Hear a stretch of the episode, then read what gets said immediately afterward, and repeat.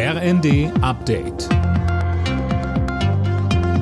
Stündlich neu. Auf den Punkt informiert. Ich bin Gisa Weber. Guten Tag.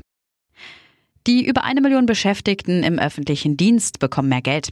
Arbeitgeber und Gewerkschaften haben sich nach einem Verhandlungsmarathon geeinigt. Erstmal gibt es in mehreren Schritten eine Inflationsprämie von insgesamt 3000 Euro.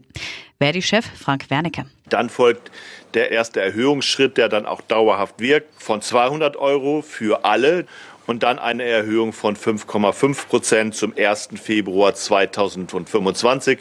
Das Ganze bei einer Laufzeit von 25 Monaten. Im Streit um den Haushalt für nächstes Jahr fordert die SPD, die Schuldenbremse erneut auszusetzen. Ein entsprechender Antrag wurde beim Bundesparteitag beschlossen. Einsparungen bei Sozialleistungen schloss Kanzler Scholz in seiner Rede aus. Isabel Sperlich berichtet.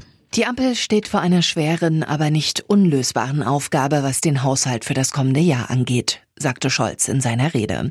Konkret äußerte er sich aber nicht zum Stand der Verhandlungen mit FDP und Grünen. Außenpolitisch rief er zu einem langen Atem bei der deutschen Hilfe für die Ukraine auf. Und mit Blick auf den Krieg im Nahen Osten sicherte er zu, dass Deutschland fest an der Seite Israels steht.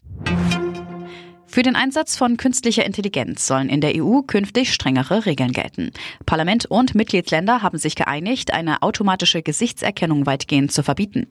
Texte, Bilder und Töne, die mit KI erstellt wurden, sollen gekennzeichnet werden. Ein großflächiger Stromausfall hat in der Mainzer Innenstadt für Chaos gesorgt. Die Feuerwehr war im Dauereinsatz, weil Notstromaggregate gequalmt haben, Brandmeldeanlagen losging und Aufzüge stecken geblieben sind. Die Ursache für den gut einstündigen Stromausfall ist noch unklar.